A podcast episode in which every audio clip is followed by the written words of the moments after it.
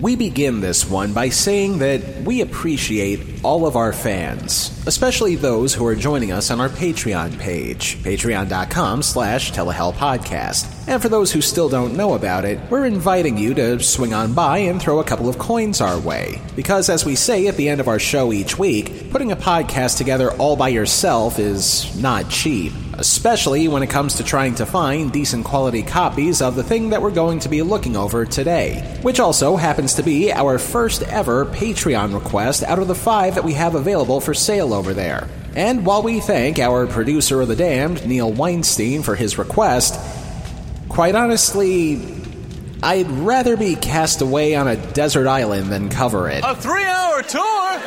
A three hour tour? I know. Why do they have all don't touch that dial. This is Telehell.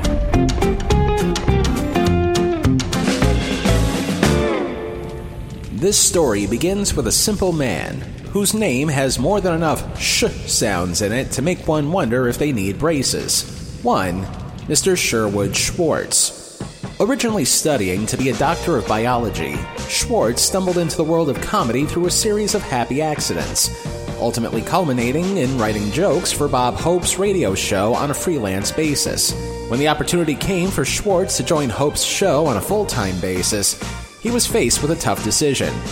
Continue with his studies in science and health in the hopes of coming up with a groundbreaking, life saving discovery someday, or make some easy money writing jokes for television. No offense to those actually pursuing doctoral degrees out there, but sometimes the right answer is the more obvious one. So, with that, Schwartz sacrificed his scientific endeavors to pursue showbiz. Throughout the 50s and 60s, Schwartz would write for such classic staples as Ozzie and Harriet and Red Skelton, for which he would win his first Emmy Award. And it was thanks to that success that TV networks wanted to hire Schwartz to come up with new ideas for their schedules. But what would later go on to be his earliest signature achievement almost never made it to air. The tale of Gilligan's Island is not unlike how castaways survive shipwrecks. With guts and sheer tenacity, both NBC and ABC passed on it flatly. But when it came time to pitch it to the one remaining TV network, CBS, they said yes, but not without several more hurdles to climb. Many casting changes, many production difficulties, and many bits of network politicking almost derailed the pilot's production before the network eventually and reluctantly agreed to put it on the air. As much as we'd like to tell you the entire story, we really don't have that kind of time. So, if you get the chance, look for a TV movie called Surviving Gilligan's Island, the incredibly true story of the longest three hour tour in history. They pretty much give you all the how and why. But what we're going to be looking at today is one of the many, many aftermaths of the show. When the show ended in 1967, Enough episodes of it was produced so that it could enter the ever thriving and never ending world of syndication. It has never left the air since. Yet, at the same time, the show only lasted three seasons, which meant that Gilligan, the skipper too, the millionaire and his wife, the movie star, the professor, and Mary Ann seemed doomed to be marooned on the island for the rest of their lives, even though the actors who portrayed them have long moved on afterward. And yet, the show had been in reruns for so long by that point that the series became even more popular than when it initially aired on CBS, not unlike another creation of Sherwood Schwartz's, which, the less said about it ever again, the better. Still, though, Despite how popular the show was in syndication, it doesn't change the fact that it still only lasted three seasons, and those who were invested in the show felt frustrated that they would never get off the island. But sometimes, when things seem the most hopeless, that's when you count your blessings and call upon a saint for guidance.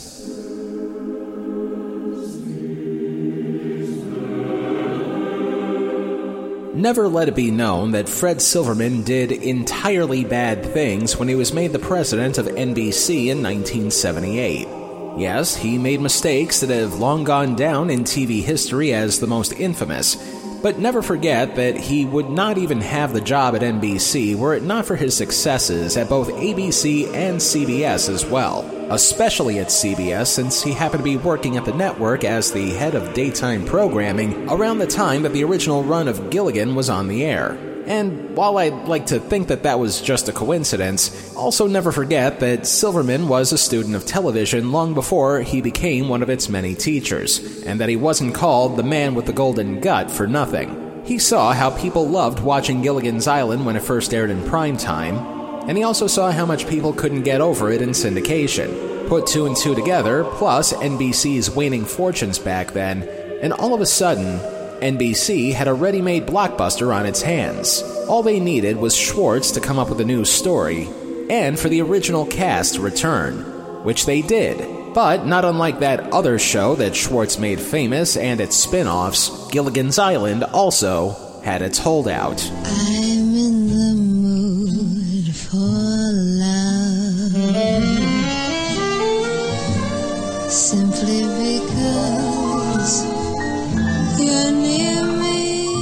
Now and forevermore, the movie star. Tina Louise wanted to have as much to do with Gilligan's Island revivals as Daniel Craig wants to do with James Bond currently. As much as the role of Ginger Grant turned her into a household name, she made her bones as a dramatic actor on stage and in movies. And as time passed after getting off the island, she felt that years and years of her appearing in reruns had all but ruined her career, even though she was still getting steady work in other things, ultimately contradict the claim that she hated playing Ginger much later in her life, and wouldn't be against doing other Gilligan related reunions that were not TV movies, such as the pitfalls of having one memorable role define you. Isn't that right, Norman? We all go a little mad sometimes. Haven't you? To that end, when the time came for the castaways to reunite for this TV movie, the only way she would ever be involved is if they drove a dump truck full of money to her door. But the truck never came. So, in Tina's place, character actress Judith Baldwin would slip on Ginger's gowns, while the rest of the cast of Bob Denver, Alan Hale Jr., Jim Backus, Natalie Schafer, Russell Johnson, and Dawn Wells would embark on a journey 15 years in the making, the day they were rescued from Gilligan's Island.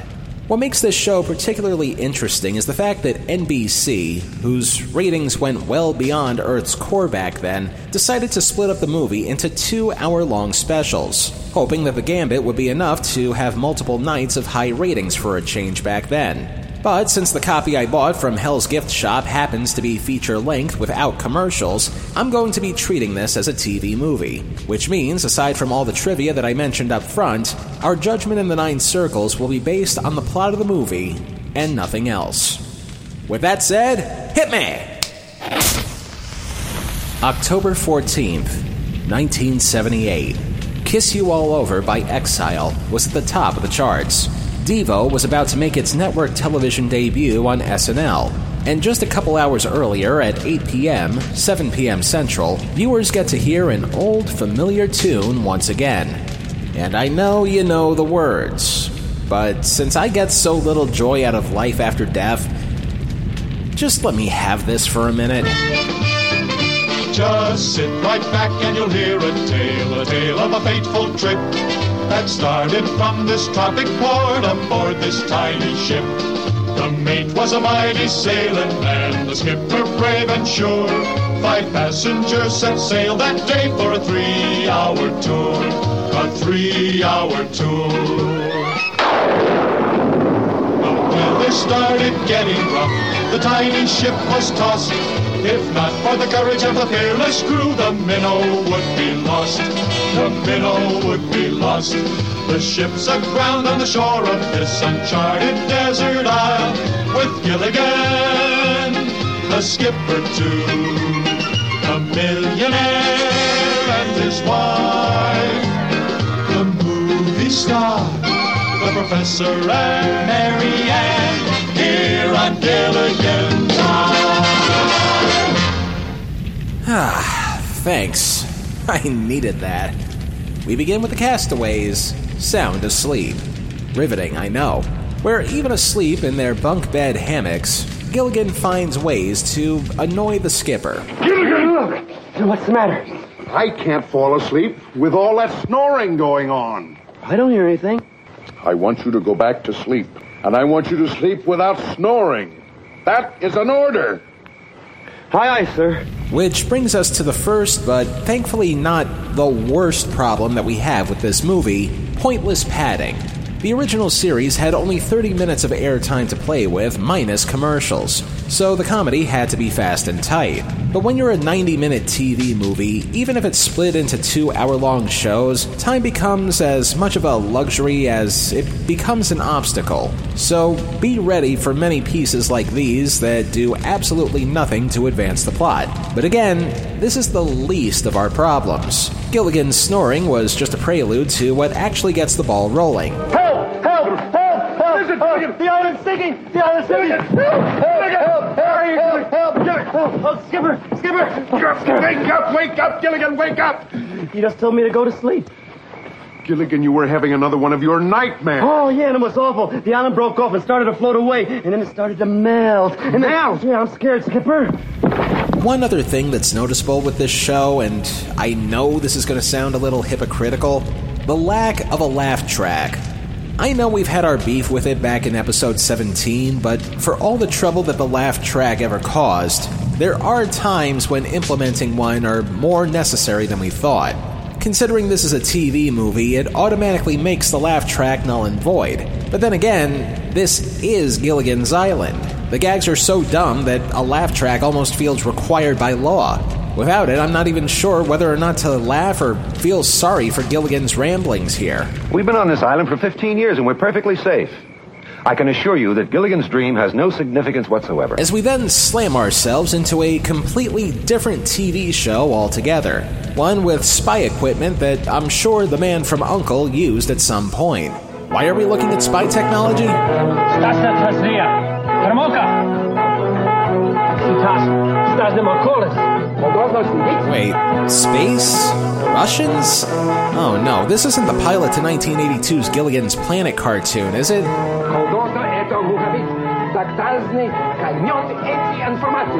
Никайно Нораски. Это спиника на рапа да говори стако.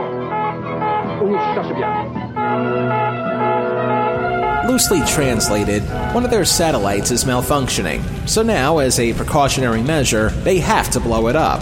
As the Russians blow up the satellite, a sentence I never thought would have any connection to anything Gilligan's Island related, we see a metal disc from the debris floating down to Earth and landing in the island's lagoon, where, sure enough, Gilligan comes across it, and the smartest man on the island tries to make sense of it. Gilligan, this metal disc you found is marvelous. We can finally predict the weather again, and thanks to this disc, with remarkable accuracy. That's good news. I'm going to tell the others. Now, hold on, Gilligan. According to this instrument, there's a raging storm approaching the island. That's bad. But it won't get here for a couple of days. That's good. The gyrations of this needle indicate that the storm will cause a gigantic tidal wave that'll completely wash over the island. That's bad. But it comes with a free Frogurt. That's good. The Frogurt is also cursed. That's bad. But you get your choice of topping. That's good. The toppings contain potassium benzoate. That's bad. How do you like that? For once, The Simpsons didn't do it first.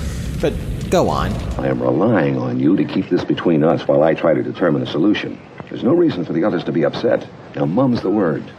But, Professor, I... No buts, Gilligan. Mum's the word. Now, what's the word? Mum.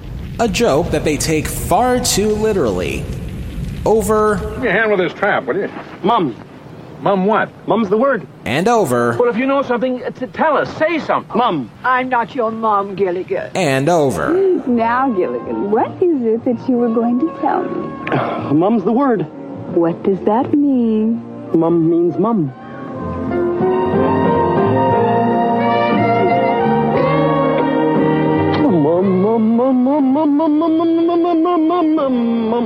Until eventually, Gilligan blabs to Mary Ann and sets the plot in motion, finally. People who make promises should keep them. You don't have to tell us a thing. Well, thanks, Mary Ann. You'll never get another piece of my coconut cream pie. Mum. Or my banana cream pie. Oh, Mum. Or my pineapple cream pie.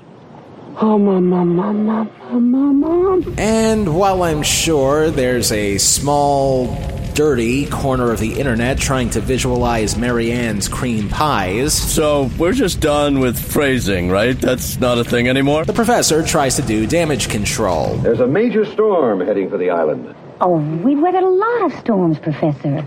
Ah, but this storm's magnitude has created a tsunami. What's a tsunami? Gilligan, that's an islander word for tremendous tidal wave. A wave that will cover the island and sweep us all into the sea. That's what I call a real permanent wave. I'm hoping that joke wasn't the result of spending 15 years in the sun too long, but let's move on. What's the castaways' plan to survive a tsunami? Actually, this tidal wave may be our way off the island and back to civilization. I haven't worked out the details, but, uh... I have only one thing to say, Professor.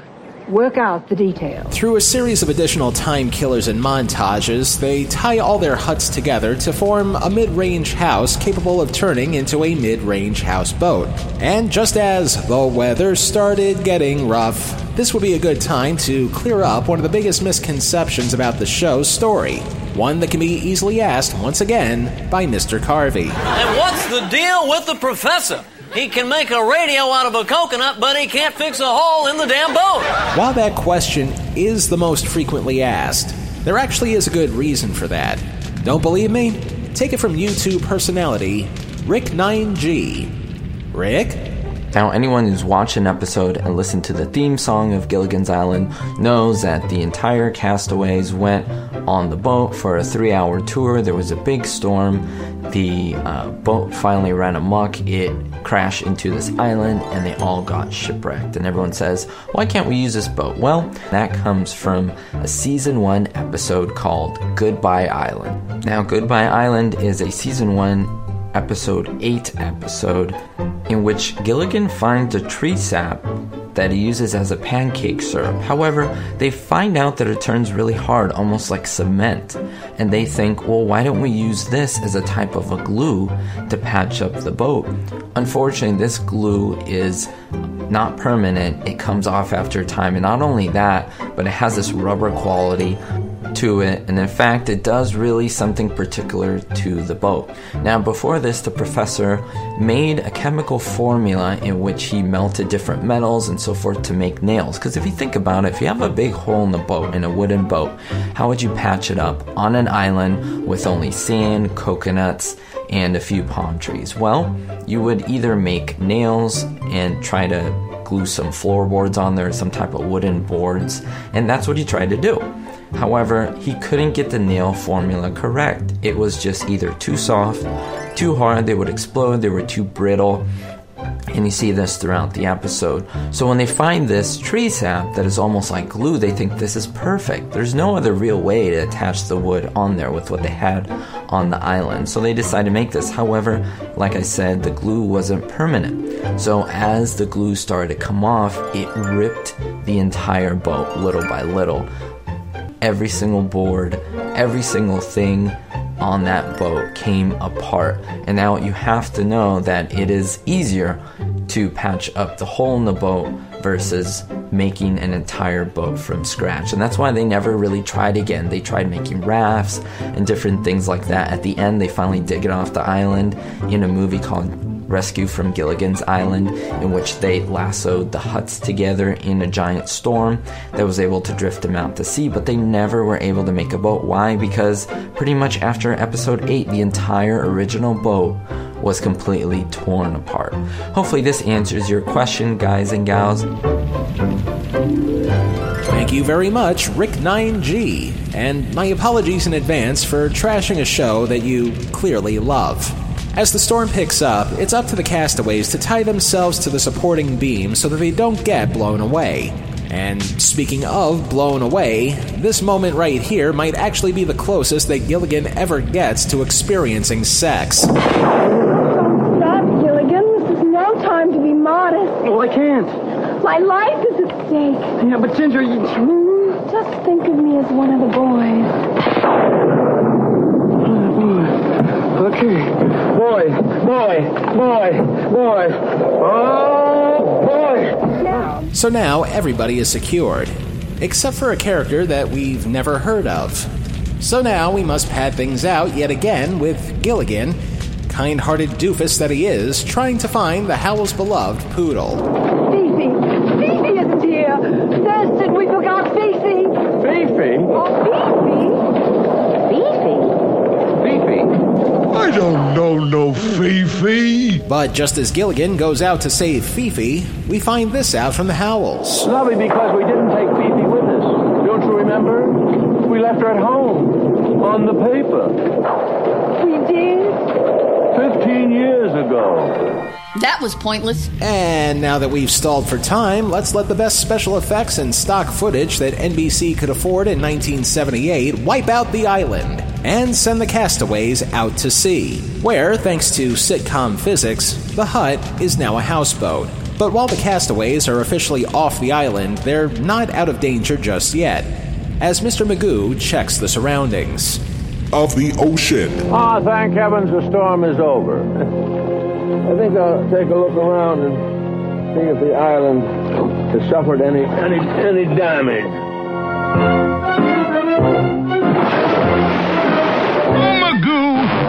Done it again. And now that we got our comic relief out of the way, there's still a pressing issue at hand. Where and what happened to Gilligan? Gilligan! He's not here! Oh, it's all my fault. I, I should have gone after my little buddy in the first place. Oh, you tried, Skipper. You tried. I'll never forget how he tied me up and saved my life. My little buddy. That brave, brave boy. And as we mourn the loss of Gilligan from Gilligan's Island, we must take comfort in knowing that Gilligan from Gilligan's Island will not have gone in vain. After all, were it not for Gilligan from Gilligan's Island, there would not be a show or a two hour TV movie that we're only 25% of the way through called Gilligan's. Oh, fuck it, you know he's alive. Little buddy, Gilligan! He's out there, everybody, and he's okay! Oh, oh, oh let's go back! Oh, hurry, hurry, hurry! Don't you love it? That was pointless. After that bit of nothing, Gilligan regales us with the details on how he survived getting not killed on the TV show that bears his name. Well, Skipper, what happened was I was out there looking for Fifi. I'm Fifi, Fifi. This wind started coming really strong. then the thunder, boom, and the lightning, and then the, then the, and then the rain was coming sideways and straight. And he landed right in the middle of this big plantation! And just as Richard Pryor takes notes for how to act in Superman 3, a shark puts Gilligan in danger. Again! Because, let's face it, this is a 90 minute, 3 hour tour. Time killing is in ample supply, and this sequence in particular, where both Gilligan, the professor, and the skipper, too, cling to the back of a shark as if it were a water ski, Goes on for two minutes of network airtime. a sequence that's enough to make you say, Get on with it. Yes, get on with it. So, after that live action episode of Jabberjaw, a new reality is setting in for the castaways. How exactly are they going to get home from the middle of the sea? I think it's time we made the supreme sacrifice. You're right, my dear. You have permission to use the Howell clothes. Run up my dinner jacket. Well, credit where credit's due. Points to the Howells for accidentally being prepared and for answering Mr. Carvey's first question. I know. Why do they have all those clothes? Meanwhile, as the crew continues to sail aimlessly, Gilligan decides to surprise the crew by cooking up a fish that he caught in the ocean. Because a 15 year long diet of coconuts, bananas, and pie related variations of both should be enough to make everybody gaunt, were it not for the fact that this is a show where suspension of disbelief shines like a car's high beam. But, Gilligan being Gilligan, his kind hearted doofishness puts everybody in danger. Again. Hey, we're having broiled snapper for dinner. Broiled? Uh huh. How are you cooking it? With a fire. With a fire? Where did you build a fire? On the deck. On the deck! But for once, unless there was an episode that I missed during the regular series, Gilligan's clumsiness actually saves the day this time. When the smoke from the fire grabs the attention of the Coast Guard. Can't believe it. years, we're finally rescued. Rescued. Rescued. Rescued. Rescued. Rescued. Rescued. Rescue. 911. And indeed, this is a historic moment. After years of watching them go through life with no phone, no lights, no motor car, not a single luxury, like Robinson Crusoe, as primitive as could be, the castaways come home to a hero's welcome. Ladies and gentlemen, this is Marshall Rogers, KBEX Hawaii, and this is one of the most exciting moments in the history of the Honolulu Yacht Harbor. And for the remainder of the first half, it's pretty much just that. The castaways are welcome home with a kind of pomp and circumstance that's usually reserved for war heroes or sports champions. While at the same time, the people cheering on the castaways may also be showing appreciation for the series itself. After all, this was one of those rare shows that's seen endless popularity even long after it was canceled unceremoniously. People still remember it fondly to this day. And I'm sure that when this moment was filmed, it must have been comforting to see a cast that was at first spat upon by critics and the network that aired it just to get admiration that they've long deserved. Even if one of them happens to be conspicuously absent and somebody else happens to be taking her place. Of course, this is Telehell. If we kept on heaping praise around here, we would not be doing our jobs. Lucky for us, in the second half of the movie, Gilligan's Island becomes a completely different show entirely. Remember these guys? Stupid capitalist parade for stupid castaways. Sure, you do. We'll find out what the former USSR has to do with a bunch of bumbling sitcom characters. After the break. I'm Erin Davis from CHFI. And I'm Don Daynard, and we're here in this fabulous tropical island to remind you that CHFI is your vacation station. Set your radio to 98.1, and you could be one of 60 people to win a CHFI vacation. Imagine yourself on a beautiful island like this one. Don, this isn't really a tropical island. Wait a minute, you mean after 30 years I can finally get off? Oh, whoopee! Listen to win your vacation on CHFI. Hey guys, how about a three hour tour?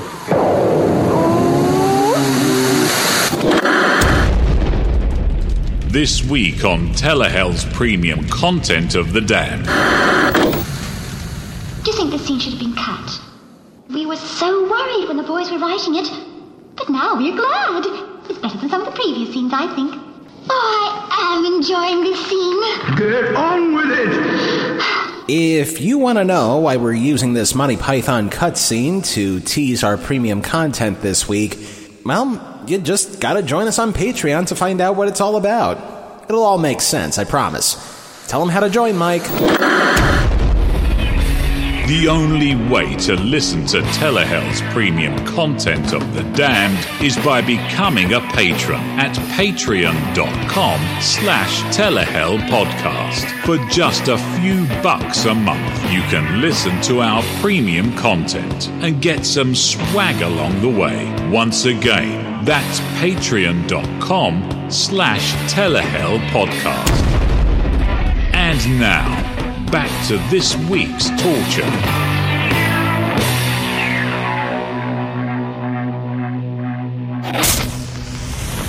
October 21st, 1978. Kiss You All Over by Exile was still a number one hit. Frank Zappa was about to host, what was at the time, the worst episode of SNL ever. And once again, at 8 p.m., 7 p.m. Central, we rejoin the castaways on their new life on dry land. As they continue to get a hero's welcome, by sheer coincidence, their ticker tape parade is being viewed by some of the Russian scientists that we saw earlier in the show, one of whom happens to be played by the late great character actor Vincent Schiavelli. As they're watching, they notice something very familiar hanging around here on Gilligan's neck. Possible? Yes. It's recording this from spy satellite. We are ordered to recover disc at any cost. No risk is too great. Risk will not be ours. It will be Skinny One, the one they call Gilligan. But that's second to the fact that now that they've been rescued, there's really no need for any of them to be together anymore. So, the crew goes their separate ways. The movie star goes back to the movies. The professor goes back to professing. The millionaire and his wife go back to millionairing and wifing. And Mary Ann goes back to whatever it is that she used to do. I think kickboxing or something. And as for Gilligan and the skipper, they return to the marina that they used to work for before their tiny ship was tossed. Hilarity ensues as Gilligan fumbles around with paintbrushes while the skipper laments on what they've missed over the past 15 years. Three different presidents? Astronauts walking on the moon? We even missed the miniskirts. What are miniskirts? Remember when we left? Women's skirts were clear down to here. While we were gone, they came up to here. Now they're back down to here again. Gilligan, we missed from here to here. Okay, Skipper, you had two women to choose from. Three if the millionaire's wife was into that kind of thing, and I'm pretty sure Ginger and Mary Ann wore things even skimpier than a miniskirt on the series. Maybe you're suffering from PTSD after being on the island for so long. And the skipper and Gilligan, what is the deal there? Why don't they date Mary Ann? I'm starting to wonder about that little bunny stuff. Okay, okay. That's plenty. And now that we've exhausted every possible clip from that sketch that we could use, our two Soviets try to ambush Gilligan for the first time. But since there's plenty of movie to go, definitely not the last time. You want a sailor? Yeah, I'm first mate in the minnow too, and a very teeny little partner too. We are sailors also. Uh, both of us. Nice necklace you're wearing. It's my good luck charm. In my country is old custom. I give you my good luck charm for your good luck charm. Solid gold. No, I wouldn't part with this for my life. Every man have price. Well, I gotta go. Faith, no, I gotta check about a check. Aside from the Soviets trying to keep the Cold War alive and well, the other main plot involves the skipper, brave and sure, collecting insurance money on the wreck of the original Minnow. Not the part that Rick 9G mentioned earlier about tree sap dismantling the ship, but we mean the initial part where the ship ran aground on the shore of that uncharted desert isle. The catch? Gilligan, it says here that the insurance company will not pay me until I can prove that the shipwreck was not my fault. Don't they trust you? Gilligan, it's not like we were back on the island where we all trusted each other. We're back in civilization, dog eat dog. It was never dog eat dog on the island, except for Fifi, and she wasn't even there. Right. So now, just as fast as the castaways have drifted apart, it's up to Gilligan and the skipper to bring them all together again while being chased by the Russians. Which, not for nothing, actually would have been a good plot for a completely different show. The fact that Gilligan's Island is involved makes things slightly implausible, especially considering the original series was implausible to begin with. Nevertheless, the two of them now head cross country to get the signatures that they need, starting with the movie star, while she's making her first movie in a very long time. So long a time, in fact, that the caliber of movies that she's making seems to have shifted dramatically since the 1960s. Would you like to elaborate on that, Mr. Producer? Darling, I wouldn't ask him that. Well, Who picked out that ridiculous dress you're wearing? I did. I want to see less material and more you. Well, what do you want me to wear? A band-aid? Would you? We now present a reenactment of the conversation that took place between Sherwood Schwartz and Tina Louise when it came time to pitching her this reunion movie. Ginger, are you decent? Of course. That's why I'm having all this trouble. Uh. The producer is ordering you back on the set. What's your answer?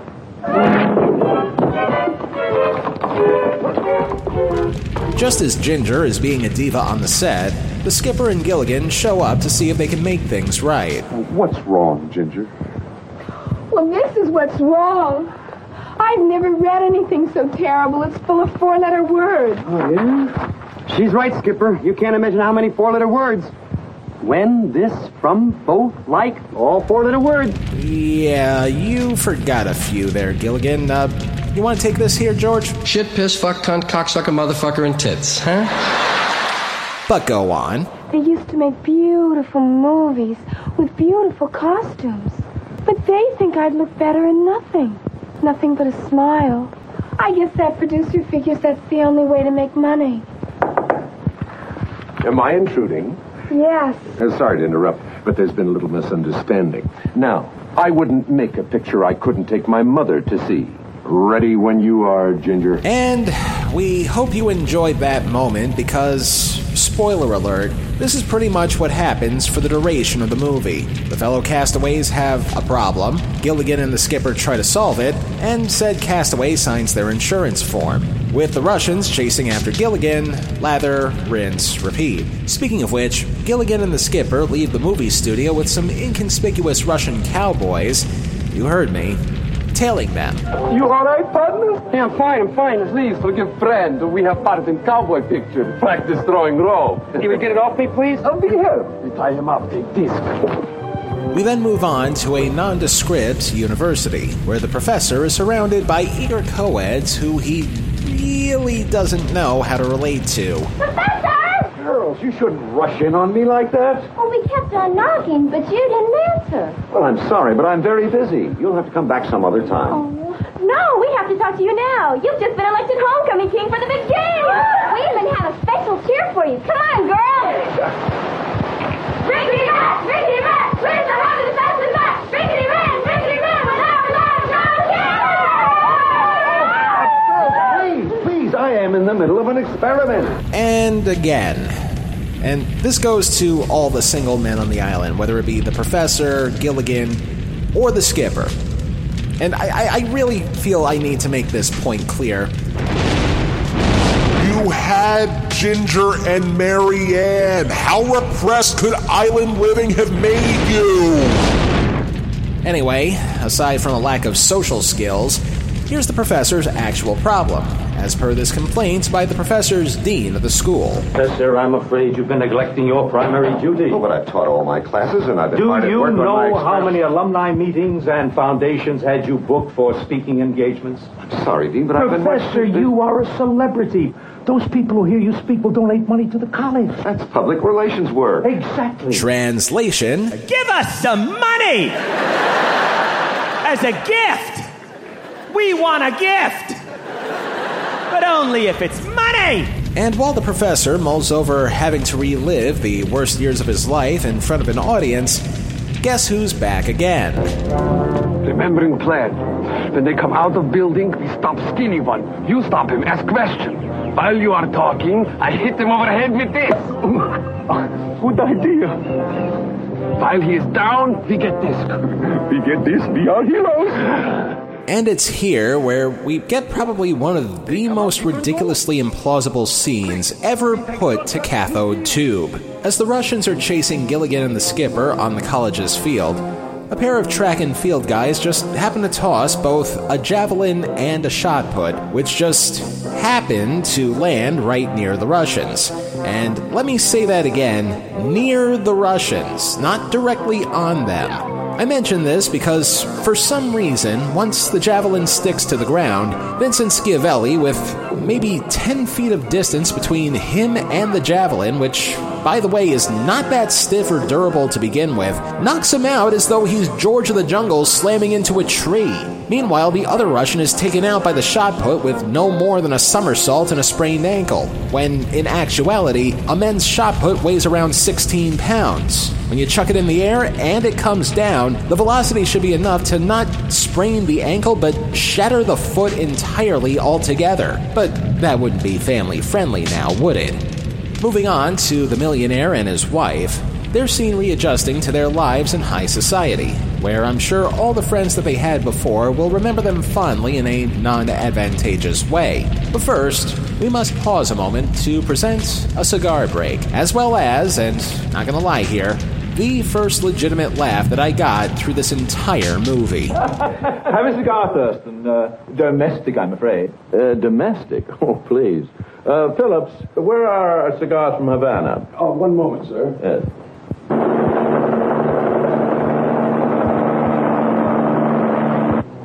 Just arriving, sir. Uh, thank you, Phillips. thank you, Fidel.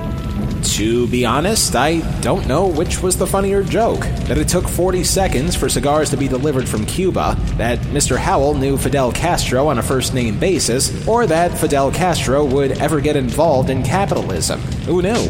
Take your pick as the big guy and the little buddy show up. Gilligan! Captain! Is that the most amazing? Oh, Mrs. Why Howell. didn't you call ahead? Well, we would have called Mrs. Howell, but your phone number is unlisted. Uh-huh. So is your house. Uh, sorry, we didn't know you were having a party. We would have. Oh, you must stay and have dinner with us. Oh, well, thank you. No. and now, to truly show that this is a work of fiction, may we now present millionaires actually sticking up for the little guys and little buddies alike. We heard everything you said. The deal is off. Nobody shames my friends. Throw them out. Don't even validate their parking tickets. Way, ladies and gentlemen. You see that, Mark Zuckerberg? That is called being a caring human being. Even if your bank account has more zeros in it than your dating status at Harvard, people are still people no matter how deep your pockets are or how connected you are to the Russians. Oh, speaking of which, Who are you? We are with them. Then you're out too. Get out of the way. which leaves us with Mary Ann and her problems, particularly cold feet at her wedding. Wedding to who, you ask? I'm sure it was alluded to at some point or another on the original show, but apparently somebody was hanging on to the hope that he would marry Mary Ann after 15 years on an island. So, why the tears? Uh, Her- Herbert loves me. And he's waited 15 years to marry me. The whole time I was on the island. What are you trying to say? Oh, Cindy, he's changed. I've changed. Nothing's the same anymore. Oh, I don't love him. Okay, so just have a loveless marriage like 80% of the world and then clean him out in the divorce. Pretty much all of America has no fault laws these days anyway, so it just seems like an inevitability.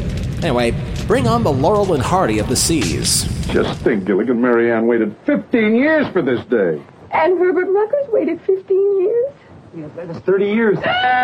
Oh, Isn't 15 and 15 30? Yes, but I don't know how you do it. You always say the wrong thing. Mary Ann, did I say the wrong thing? No, I'm the happiest girl in the whole world. I'm just a little nervous. Well, but that's natural. She, she, she's happy. Why is she crying? I always laugh when I'm happy. Because you're not a bride. Oh, I'm just so happy you could be here to see And once again, the Russians are coming! The Russians are coming! And I also have to give Vincent Schiavelli and his mustache some bonus points for possibly inspiring the wardrobe of Borat 30 years before the fact. Pardon me. You a friend of bride or groom? Of the bride. You bring present? No, I didn't know it was going to be a wedding. Necklace would be wonderful present. Where would I buy a necklace now? Best to give something you own. Like old saying, something old, something new, something borrowed, right from you. And while the Russians seem to have worse luck than Ernst Blofeld, Hamilton Berger, and Wile E. Coyote combined, we find out that there's more to Mary Ann not wanting to get married than we thought. Now try to understand, little buddy. Cindy's in love with Herbert. That's why she's crying. And Herbert's in love with Cindy. Well, Herbert's in love with Cindy, and Cindy's in love with Herbert, and Mary Ann is in love. Who'd you say Mary Ann's in love with? Nobody. But that's the point. But Mary Ann's marrying Herbert anyway. Why? Because he waited 15 years for her and she waited 15 years for him. Oh, no, now she's doing it. You better stop saying 15 years. So, yeah, do that. Better to have a happy couple than have a seemingly everyday kind get hitched. So, what else is there to discuss? Hey, little buddy, are you sure you know what to do? Don't worry about me. Move it out. Okay, I stand corrected. This is our newest contender for the most ridiculously implausible scene ever put to a cathode tube. As Gilligan and the skipper whisk Mary Ann away on a tractor hauling watermelons, only for all the male participants of the wedding to chase after the tractor, which, by the way, is not really a very fast vehicle to begin with, so now I'm legally obligated to play this clip. Damn, they're very slowly getting away. They're heading for the old mill. No, we're not. Well, let's go to the old mill anyway. Get some cider. ultimately culminating in Gilligan using one of the melons to knock down everybody like they were a set of bowling pins. And while the most idiotic chase scene this side of Hazzard County takes place, I want to jump ahead to point out something about this show. When it aired over the two week period that it did, the show pulled in an estimated 52% of the total TV audience. Let me say that again 52% of the population that owned a TV in 1978 tuned in to see what is pretty much the same set of circumstances taking place four times in the space of an hour. I honestly don't know whether to laugh, cry, or hit myself in the head with a hammer because cable TV couldn't expand itself soon enough. Well, where to, Mary Let's go back. Oh, never. Why not? Because I am not going to marry Herbert Rucker.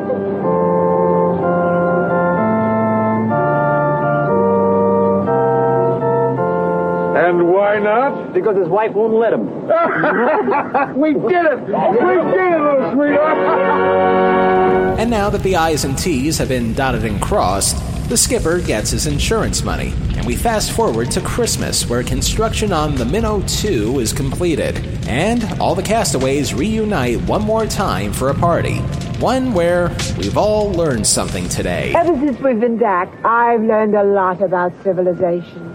And I've learned a lot about who our friends really are. Yes, judging by our various experiences, we've had lessons in lust, greed, envy, sloth, anger, gluttony, and pride. Wait, only four? What the? Oh, right. Sloth, envy, and pride are just regular deadly sins. They don't count down here. Okay, thanks for making my job easy down here, Professor. And as long as things are going well, Gilligan thinks the reunion should continue. But how? Maybe we can have a reunion cruise, especially since the last cruise ran into a little problem. Gilligan, you finally got a wonderful idea. It'll be the first charter of the Minnow 2. We'll meet here at 8 o'clock in the morning. Can we really do it? Can we do it? Can we do it? Really? Can we... Yeah, we really can. Uh, Tomorrow, 8 o'clock. Our last chance to get disc. Good help. Minnow 2. And while we don't see anything wrong at all with this plan, our Russians continue to never give up. Everyone, please, putting hands in air. We take what we want. We give that to our government. We get medal. Hold it. I'll take that. FBI. Oh, If you folks don't mind, we'll take these two along with us. Will somebody tell us what this is all about? Can I have my good luck turn back? In due time. Uh, thanks to you, we captured these spies. I want you to know that the government is greatly in your debt. Why not? The government's greatly in debt to everyone else, too. Wow. I, uh, I actually wasn't expecting that to happen. Largely because the FBI appeared quite literally out of nowhere and at the last minute, but also because I would have expected the Russians to commit some sort of sabotage that would doom the castaways. But it looks like I've been proven wrong. The castaways are actually going to get the happy ending that they deserve with just four minutes to go. Thanks, Skipper. And as they venture out to sea. I can't understand it, Gilligan. Understand what, Skipper? Well, I set our course for that little island just off the coast. Right. Well, it's been hours now. We seem to be heading straight out to sea. Unless the compass is wrong. The compass can't be wrong. I just cleaned it before we left. You cleaned it? No. Man, we better not take any chances. I better start heading back. Aye, aye, sir. No, no. I'll steer by the sun for a while. No, you're not. You're you're honestly not.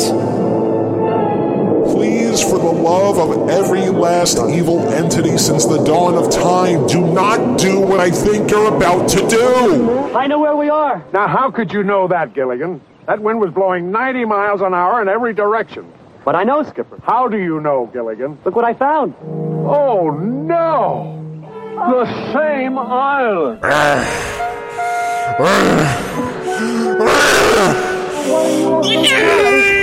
Okay, I'm done.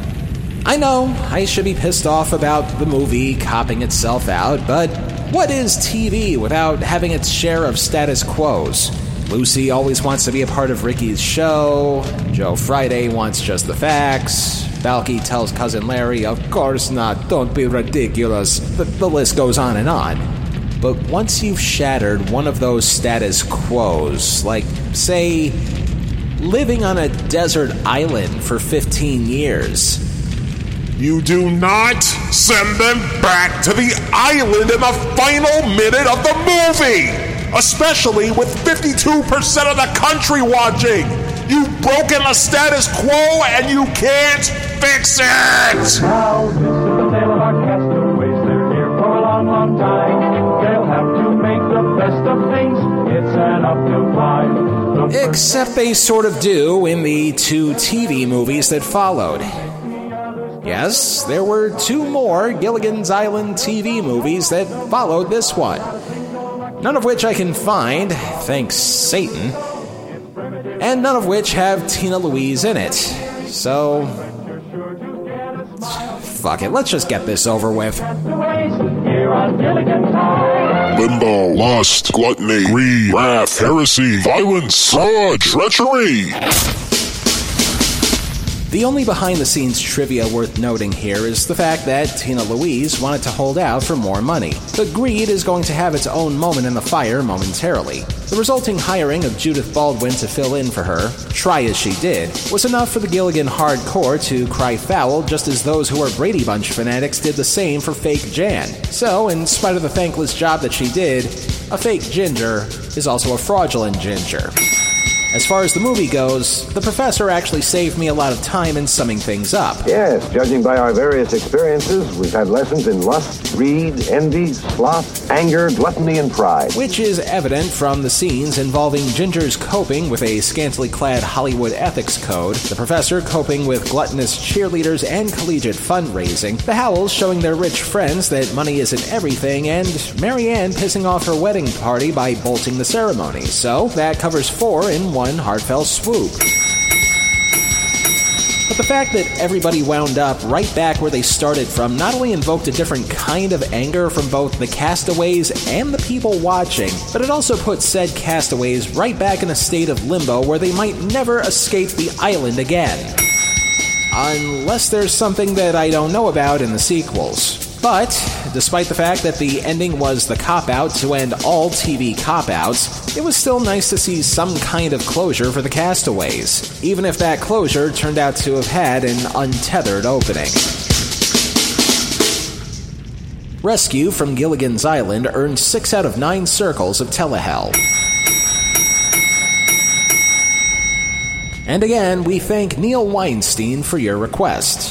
Thankfully, this is the last Sherwood Schwartz related piece of media that I cover this year, if the Dark Lord's willing and the creeks don't rise with blood. Who could that be?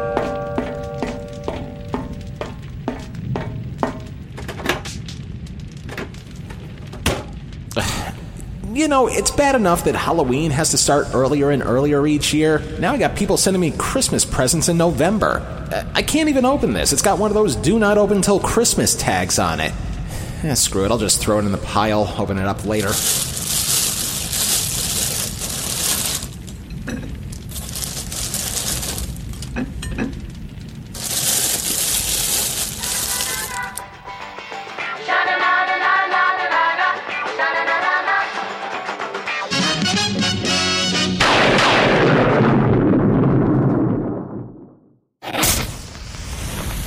Next time on Telehell, would you believe a bad idea that misses the mark by that much? No one will stop us. Except for Maxwell Smart. It's the president on line one.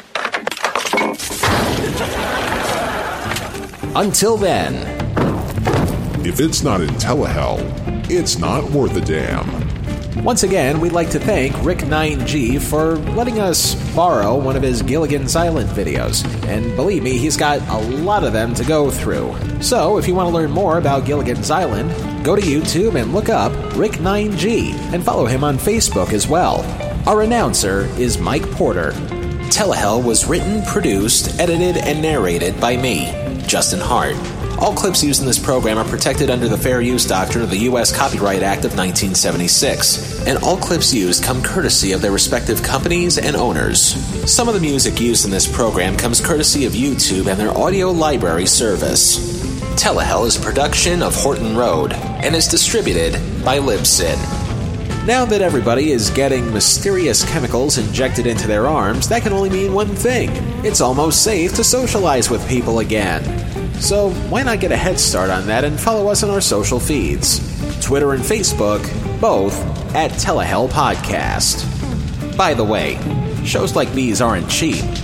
Do what you can and can what you do at patreon.com slash telehell podcast.